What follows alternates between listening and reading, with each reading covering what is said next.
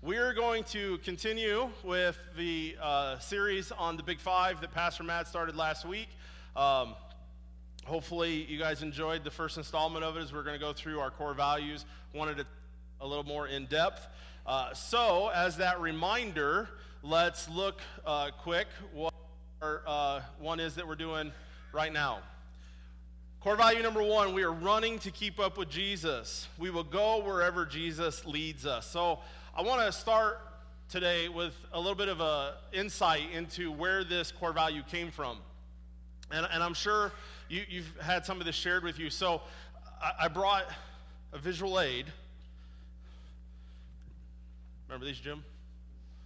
So when we got together as the different leadership teams and started this merger discussion, uh, we started putting these up on the walls down at Revo- Revolution Building where we would meet on a weekly basis, and they just became more and more.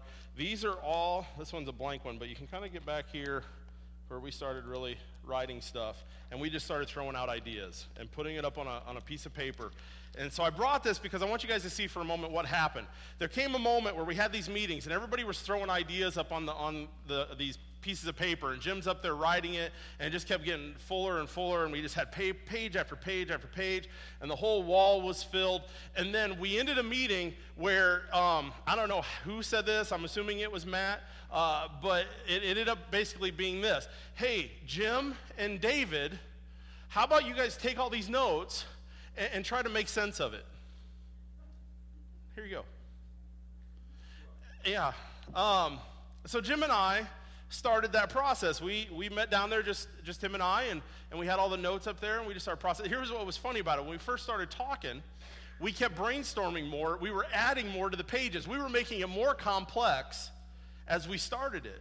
Jim, with his big, like, two pound marker that he likes to carry around, he's up there just scribbling away and circling stuff, and, and, and it just it was getting more and more complicated. And, and there came a moment as we were talking about core value number one where I made this comment to Jim. I said, Jim, one of my desires has always been I want to be in a church that exists just trying to keep up with God. Like, that's the kind of church I want to be in. I want to be in a church that is just trying their best to keep up with God. And let me explain where, what the meaning of that. The meaning of that was when you read the book of Acts, it was not the, the apostles, it was not the church that were having meetings on how do they grow the church. It was not the church that sat down in the leadership having strategy meetings where they were saying, how do we impact the community? How do we engage these people? How do we get into this next community? How do we do this? God was running and they were just trying to keep up. Read Acts, that's, what's, that, that's what was happening. Like God was just like, boys, you don't have time to settle down. I'm going to the next town. I'm taking. They were just running to keep up with the Spirit of God that was moving. And that was the basis. I, I made that comment to Jim. I said, Jim, I would just love for once in my life to feel like I'm in a church that legitimately is just, man, we're just trying to keep up with what God's doing. God's just all over the place, and we're just trying to keep up. God's just reaching people all over the place, and we're just trying to keep up. I mean, uh, you know, I know some of us might be struggling with, you know, kind of this idea of multiple services. Can I tell you something? I want to be in a church that has so many people showing up, we're like, we got to add like five, six, seven more services. Because there's just too many people showing up. I mean, what do we do? God's moving, and we're just trying to keep up. Do you hear what I'm saying? That, that's where that came from. So as we were talking, and we were looking at Acts, and we were talking about this, that's what kind of birthed this language. Hey, what if we're running just to keep up with Jesus? And, and by doing so, we're going to go wherever Jesus calls us to go. We're going to go wherever Jesus leads us. Now, I say all that to then take you to another moment. There was a moment where Jim and I had all these done, and we, we, we did the language for all the core values. and then we had a sheet for each one of them. And then Jim and I did the, the unveiling, right? Because remember that? I mean, the leaders hopefully remember this. We, we came down to Revolution, and, and Jim and I had it all planned out. We had all of our sheets up there. We were going to unveil them one at a time, and, and then we were going to talk about them and see what people thought, and, and we were going to process some more and do whatever tweaking we needed to do. And I remember very vividly, we, we went through all of them, all five, and I remember us all, all, sitting there looking up at the wall. And, and the question kind of got proposed, or we, our conversation all, all of a sudden turned into what are you guys thinking? What are you feeling? What's your thoughts? And I would say, and I don't know how any of the other leaders feel about this, I feel like, don't get me wrong, all of our conversations were very honest. Don't, I mean, they were honest. We were straightforward. We were working together. But that was that moment where I think it, it got really real. Right? because we saw it all laid out in front of us, and everybody just kind of had that moment of, okay, that's what that means. And we were looking at all, of the, all five of the values. And I remember I said this. This is what I was feeling. And just to let you, this is what I was feeling. And I shared this. I said, listen, I don't remember if it was at that moment or some, one time during our meetings, I said this. I was like, listen, um, core value number one excites me but it also scares me to death. It's the most exciting value we have, in my opinion, but it's the scariest at the same time. And I said, the reason it's the scariest is because of that little statement that says, we will go wherever Jesus leads us. Because by saying that, we're basically handing Jesus complete control. See, there was that, you know, there was that famous song a few years ago, and it's kind of a punchline now, but the whole Jesus take the wheel. We love saying things like that when life gets out of control, right? Jesus take the wheel, because I've messed it up. But what this says is, Jesus take the wheel, and I'm never putting my hands on it again. Like, I, another thing that I've always heard that makes me laugh is, you, have heard, probably heard this before, you know, like if, if, if Jesus is your co pilot, switch seats. I remember hearing that before, and it makes me laugh because I think it's just foolishness. Listen to me. If Jesus is your co pilot, get out of the seat and go sit in the back. He doesn't need you in the cockpit at all. See, there's this problem with this idea of I'm going to be the co pilot, meaning I'm going to help Jesus steer this thing. Jesus doesn't need you to steer anything, He needs you to get up, get out of the way, and get in the back. And He's going to say, I'm going to take this sucker where it needs to go. And are you willing to go wherever I lead you? See, it excites me and it scares me at the same time because, again, the reality. So, I want to show us a picture here in a second. And, and you might have seen this. I've seen this a few years ago, it was the first time I seen this. And, and it came to mind as I was processing the sermon. You've probably seen it online on Facebook. Maybe you even shared it yourself. But this sums up this core value really well, all right? So, th- this is it. You seen this before? Right? This sums up this core value perfectly. God comes along and says, Hey, I got this cool, awesome plan for your life. And you're like, Awesome, let's do it. And that's the reality. This makes me laugh because we just got back from Disney and I'm processing through the pictures. and oh, I can talk about her because she's not here. Um, but I had to laugh at my wife because I'm not joking. Every single ride we went on, even Splash Mountain. Splash Mountain. Anybody doesn't know what? It's like the log ride, right, at Adventureland. Splash Mountain. Every single picture of a roller coaster or anything that has a drop. Here is, it's me, my nine-year-old daughter, my seven-year-old daughter. We're like this. Here's my wife. Not joking. Not joking. Like I was cool with that with the roller. When I saw it for Splash Mountain, I'm like, are you kidding me? Splash Mountain. But here's the thing we can laugh at this picture, but I think there's also a nervousness. At least when I laugh at this picture, there's also a nervousness to it because this picture speaks a lot more truth than we realize. Because when we truly commit to be people and a church, that is running to keep up with Jesus and is willing to go wherever Jesus is going to go, we have to be honest with ourselves that that honest with ourselves that that means Jesus is going to take us to places that are uncomfortable, scary, and hear me on this, even dangerous. If we truly believe that following Jesus means that we will never have to be uncomfortable or in a place where we are potentially scared or even a place where we are potentially dangerous, we have believed a lie straight from the pit of hell. And this is why we wrestle and struggle with our Christian walk so much because God's trying to lead us somewhere and we're fighting Him every step of the way because we think that God's number one priority should be our comfort. And God's like, I could care less about your comfort. God says, I care about your holiness. And I care about the lost. And I care about using you to bring my kingdom and glory into the darkest places of this world. That's what Jesus cares about. And this is why we struggle so much with this because it takes us to places that we that, that are uncomfortable, places we don't want to go. So I was processing this even for myself. This merger, right? I, I love the fact that we have come together and we're going to do this together. We're going to reach the, the, the community and other communities for Jesus. It's been an amazing, because God is awesome, right?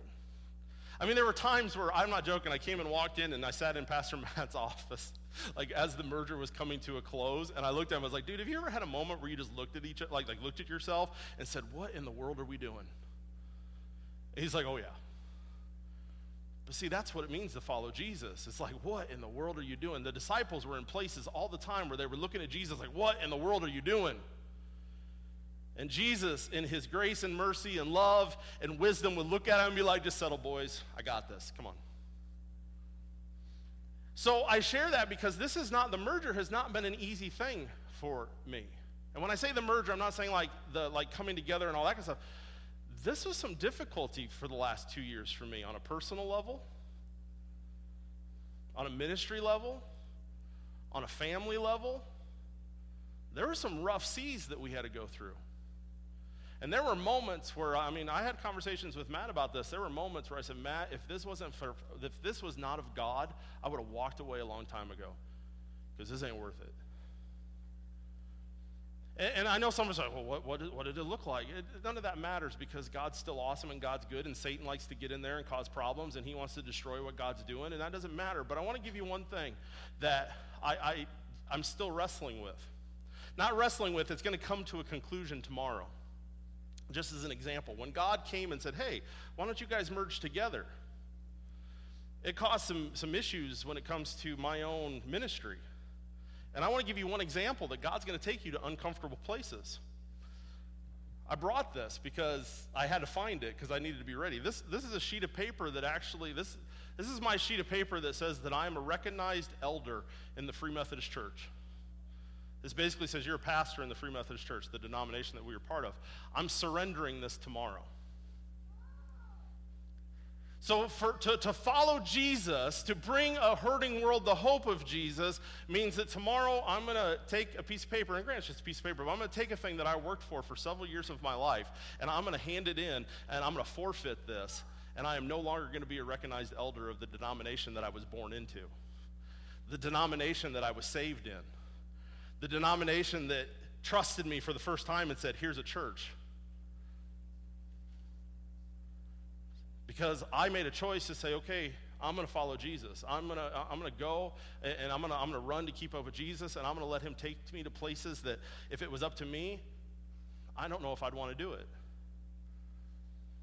So I want us to understand that this is the reality of this value. This is not something we can take lightly. This is not something we can just rattle off like, yeah, that's our core value. This is foundational to everything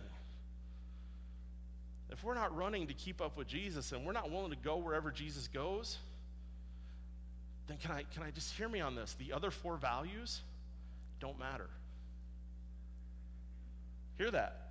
The other four values don't matter if we're not willing to go where Jesus takes us.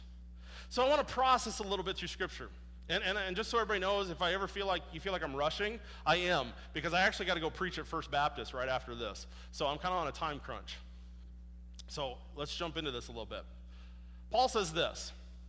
Paul says, Yes, everything else is worthless when compared with the infinite value of knowing Christ Jesus my Lord. For his sake, I have discarded everything else, counting it all as garbage so that I could gain Christ. Now, You've probably, you, if you've studied scripture, if you've, you know, whatever, been in church, you've probably heard this before, but I want us to realize something here. When Paul says, yes, everything else is worthless, I want us to insert two words there. Paul says everything else is worthless. The two words I want us to think about that are going to fly in the face of us living out this core value is this our comfort and our desire for control. These are two things that are constantly going to come against us for living out this value our comfort and our desire for control. But what Paul's saying here is he says, listen, everything else is worthless, including my comfort and my need for control when compared with the infinite value of knowing Christ Jesus my Lord. For his sake, I have discarded my comfort and my desire for control, counting those as garbage so that I could gain Christ. Do you hear what I'm saying? I've discarded these things. I didn't just set them off in the corner so that I can pull them out when I want to. He's like, I've thrown them in the dumpster. I've sent them down the road.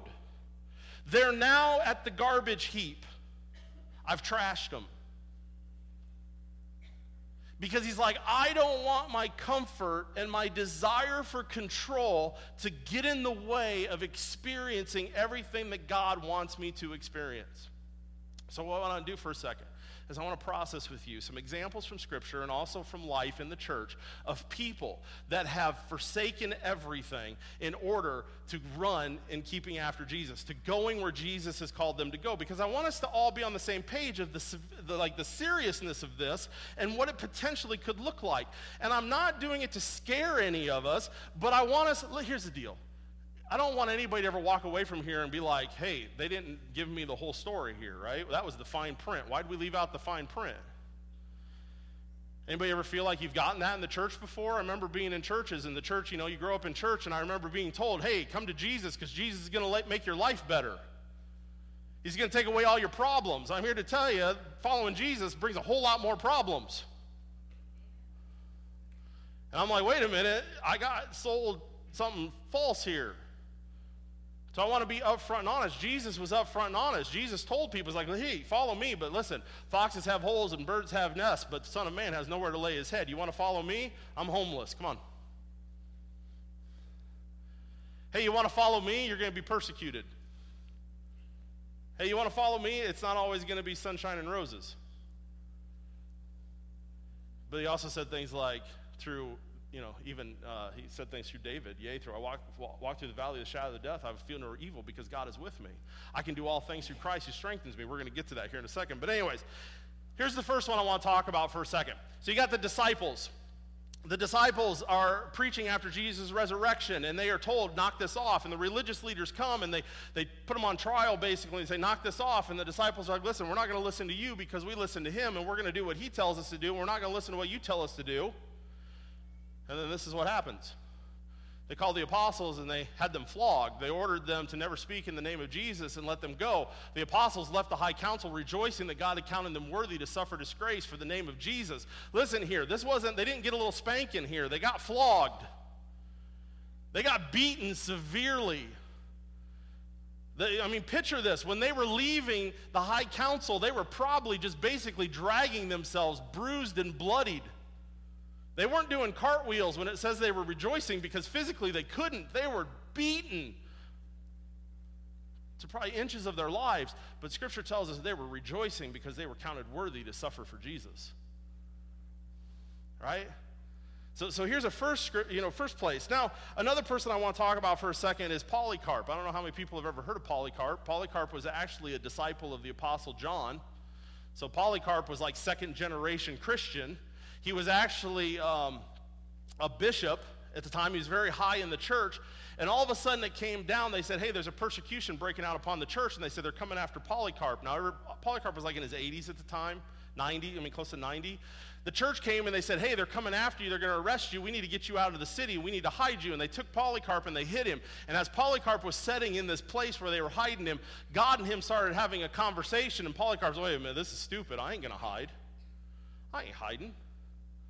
And they're like, no, you got to stay here because they're going to kill you. If they're going to they're going to torture you, they're going to do horrible things to you. You can't go back into the city. You can't come out of hiding. Stay here and be comfortable, Polycarp. Stay here and be safe.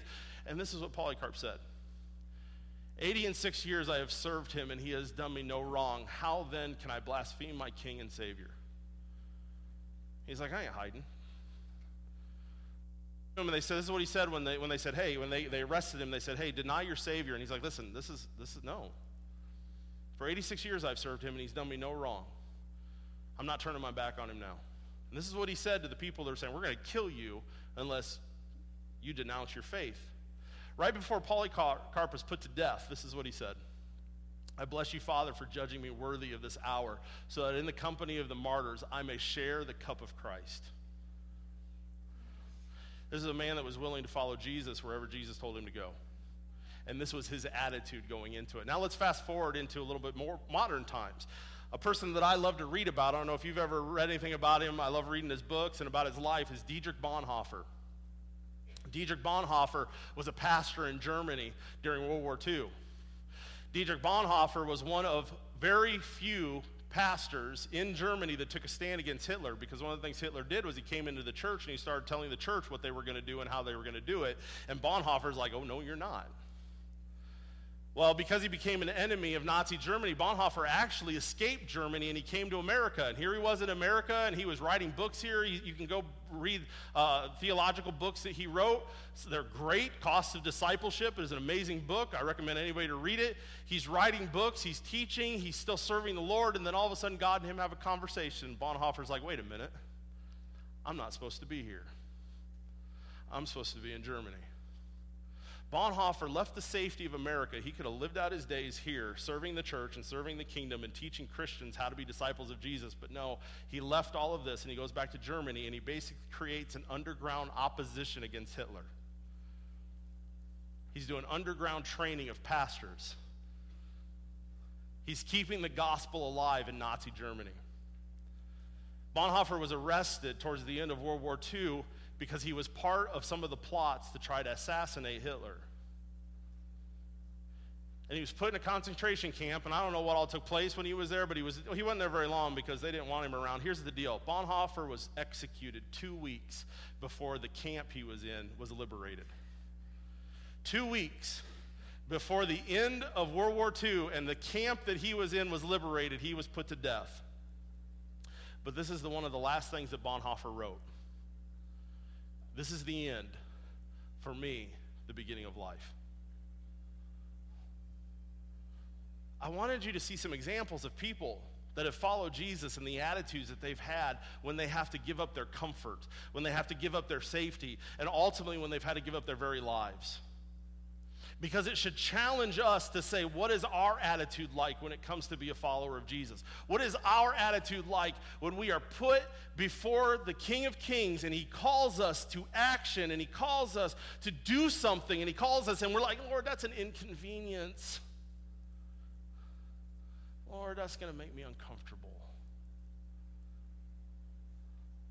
Lord, that really doesn't fit with my schedule or my plan. Lord, that, that just doesn't bode well for me right now.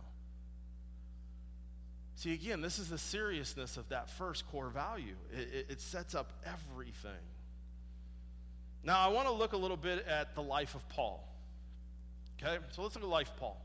Paul says, I know how to live on almost nothing or with everything. I have learned the secret of living in every situation, whether it is with a full stomach or empty and uh, uh, with plenty or little. For I can do all things through Christ who gives me strength. Now, don't get me wrong, we should use that scripture for everything, right? Like, I should rely on God's strength for everything. But what I thought was funny is when I got to thinking about how I use that passage of Scripture or how I hear other people using it, a lot of times we use that passage of Scripture with things like, Lord, I got this person at work that I really just want to choke out.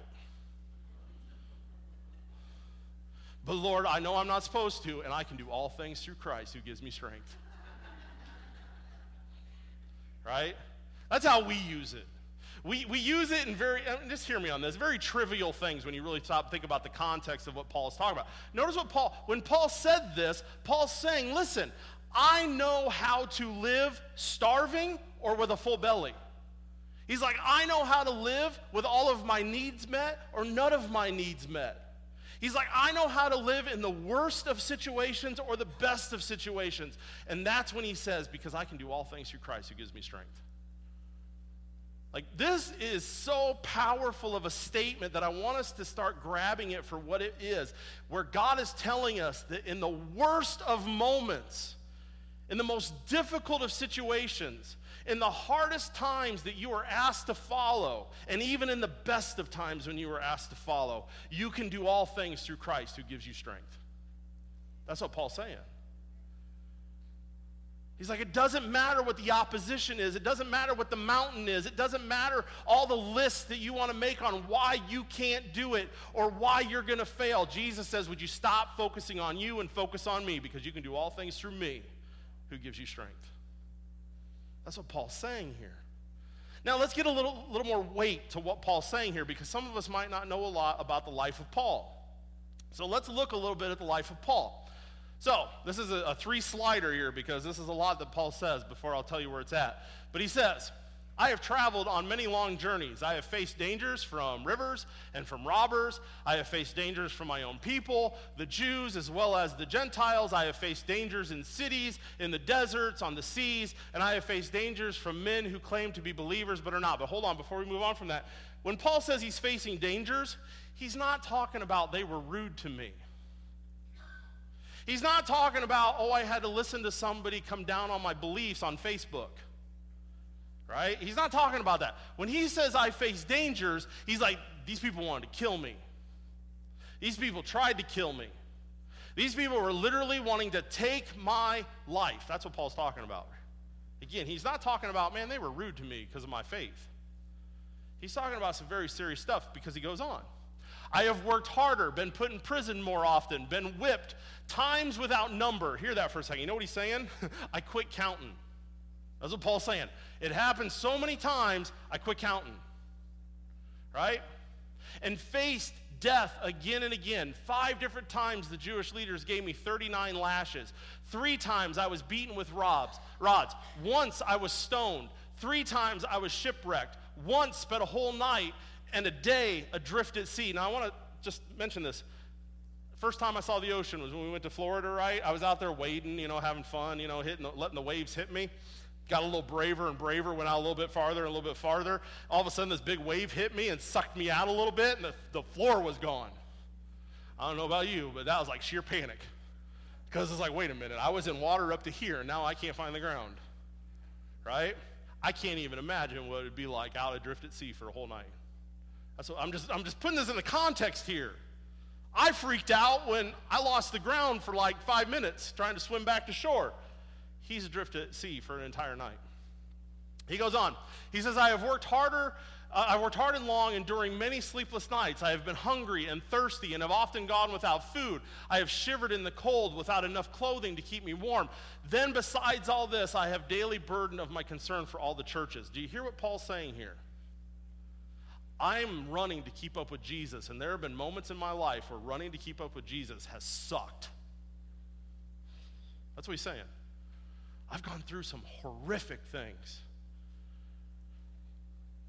But Paul's also the guy that told us, rejoice always.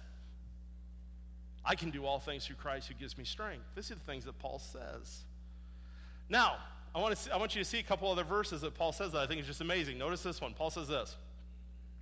He says, For our light and momentary troubles are achieving for us an eternal glory that far outweigh them all. Paul's attitude was like, you know what, I've had to go through a lot of this hardship, but you know what, those are just light and momentary. Like, he's like, they're not even worth, they're just light. The dude just got done talking about being whipped and beaten and stoned and shipwrecked and hungry and thirsty and freezing to death in the middle of the night. He just got, and he's like, oh yeah, that light stuff, that's nothing compared to the glory. The glory that's being achieved through this outweighs all that stuff. That means nothing. Notice what Paul also says. Uh, this is one of my, my favorite things that Paul ever said. He says, I consider that our present sufferings are not worth comparing with the glory that will be revealed in us. He's talking about our future glory when we're in the presence of Jesus. And Paul's like, listen, it's not even worth talking about all the junk that I had to go through. I'm going to be really blunt. I'm really good at complaining. Anybody else good at complaining? I'm good at complaining. I'm good to sit down and say, let me tell you about all the reasons my life is so hard. Let me tell you about all the reasons that it just struggles. And, and, and don't get me wrong, I get it. I'm not trying to bring anybody's stuff down. I'm trying to change perspective here. If anybody had a right to complain, I think Paul had a right to complain. I think Paul could have complained after he got stoned. Like, are you kidding me? But Paul's attitude was that, that's, that's not even worth talking about. Let's not even talk about that. That's, uh, uh that's not even worth comparing to the glory that's going to be revealed when I stand before the presence of Jesus. How often do we get sucked into the negative of life and we want to complain about the condition of life and we want to say all the reasons we're uncomfortable or we're not happy or all the reasons we don't like where Jesus is leading us instead of having the attitude of Paul that says, you know what, let's not even talk about that when we compare it to the glory that's going to be revealed in us when we stand before Jesus. I want us to think about this for a moment. Some of us might be struggling again with this idea of two services and i get it. It's different. It's maybe you're not used to it. You're scared whatever. I get it. But can i tell you something? The discomfort of change doesn't even come close to the glory that's going to be revealed of all the people that are going to come to come to know jesus through the church. Did you, did you hear me for a second? My discomfort doesn't even compare to the people that are going to come to know jesus through the church they're not even worth comparing with each other. I was thinking about this because Matt made a reference just this morning, and I don't remember what the reference was, but I'm going to give you again distracted, but it was a good distraction. I had a thought. He said something along the lines of discomfort. He said something about retirement. Some, somehow I started thinking about retirements. And, and, and don't get me wrong, I want to be comfortable in life. I get that. I'm not trying to say throw away anything. But if Jesus ever asked me, well, he actually did. This merger actually put me in a place where I thought I was going to lose my pension.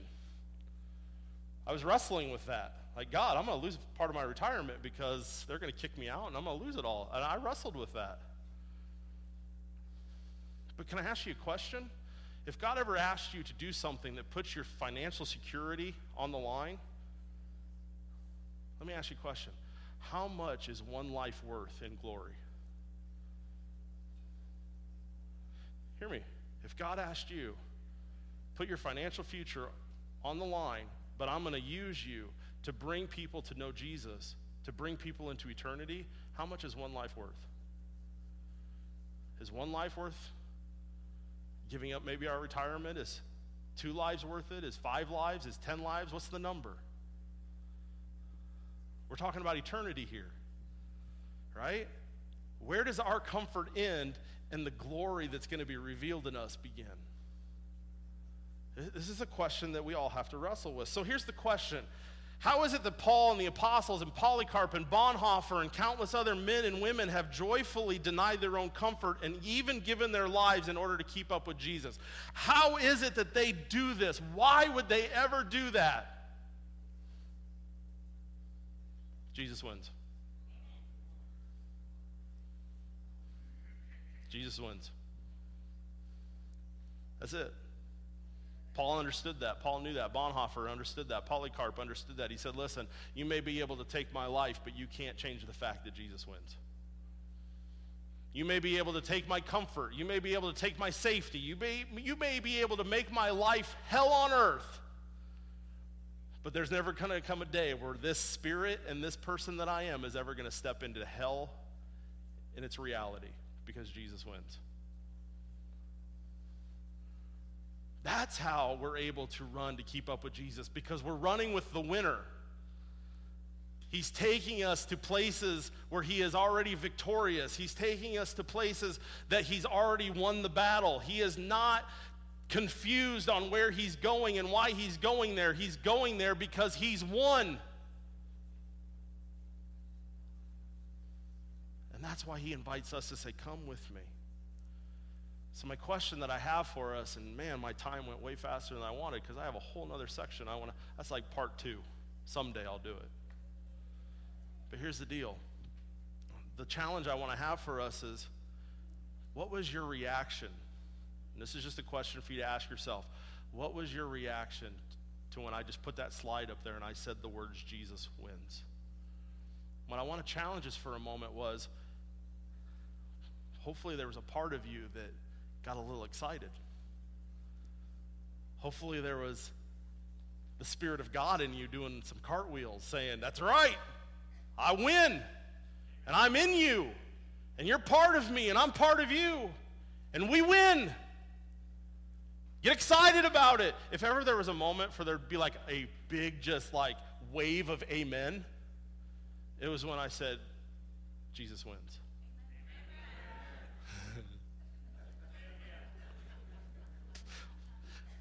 I will, but I got to wait when you're not ready.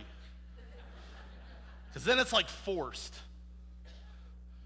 But I'm serious with this. Before we end, I'm going to challenge us with this. Was there any part of you that got excited at the truth that he wins? If not, and hear, and hear me, I'm not judge, I'm not coming down, I, I'm, I'm challenging where we're at. If not, then hear me on this. I'm not trying to come down on anybody. I love you, and that's why I'm saying this. If you did not get excited, even a little part of you, I'm not saying everything in you had to be like, woo. I'm saying, even if there was just not even this little speck of you inside, that got excited. I want to challenge something in you.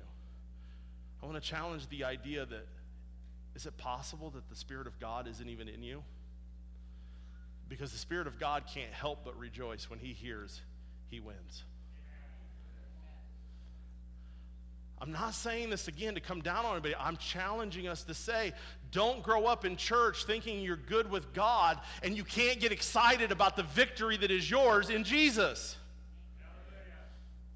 And again, I'm challenging us to say again, you might not be one of these people that just like, I want to shout out hallelujah. I'm not saying that. I'm saying there's a part of you. Because here's the deal. Sometimes I've done it. We can, we can bury the Spirit of God in us with other things, but He's still in there if we're truly followers and believers in Jesus.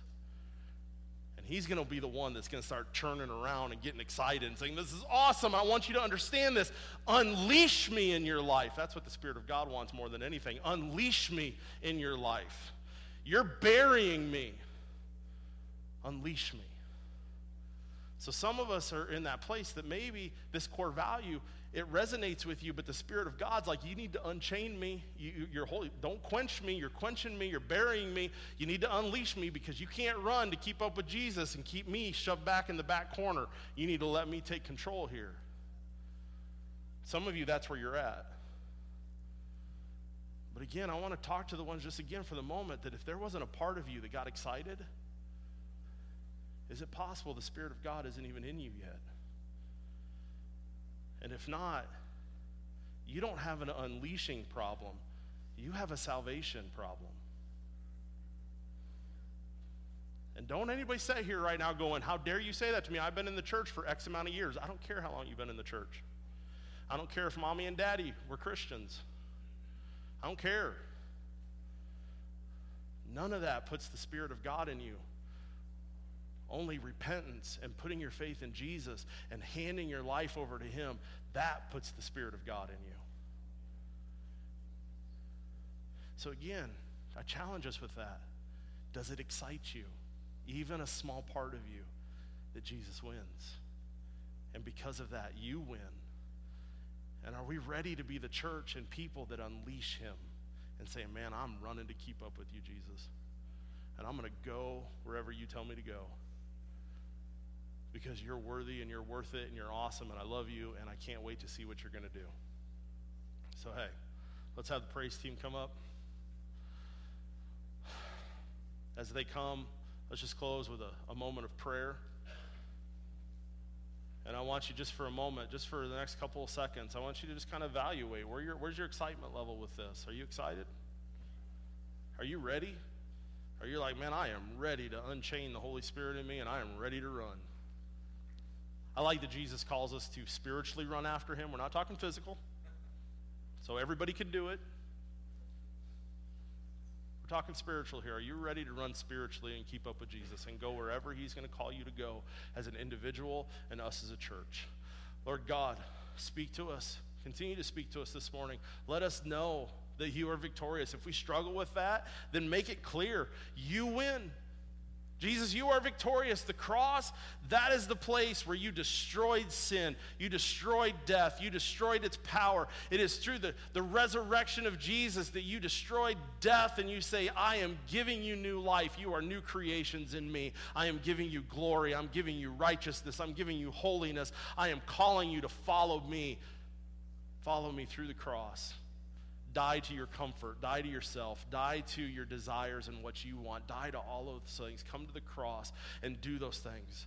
But discover that you can truly live in a way that you've never lived before. Discover a life that the world will never be able to give you. The world and all of its lies will never be able to fulfill the truth of the life that Jesus offers. Lord, let us get excited about that. Let us chase after it. Let us just proclaim with everything that we have that you win. And we are excited to follow you, Lord. We give you praise and we thank you. In your name, in your name we pray. Amen.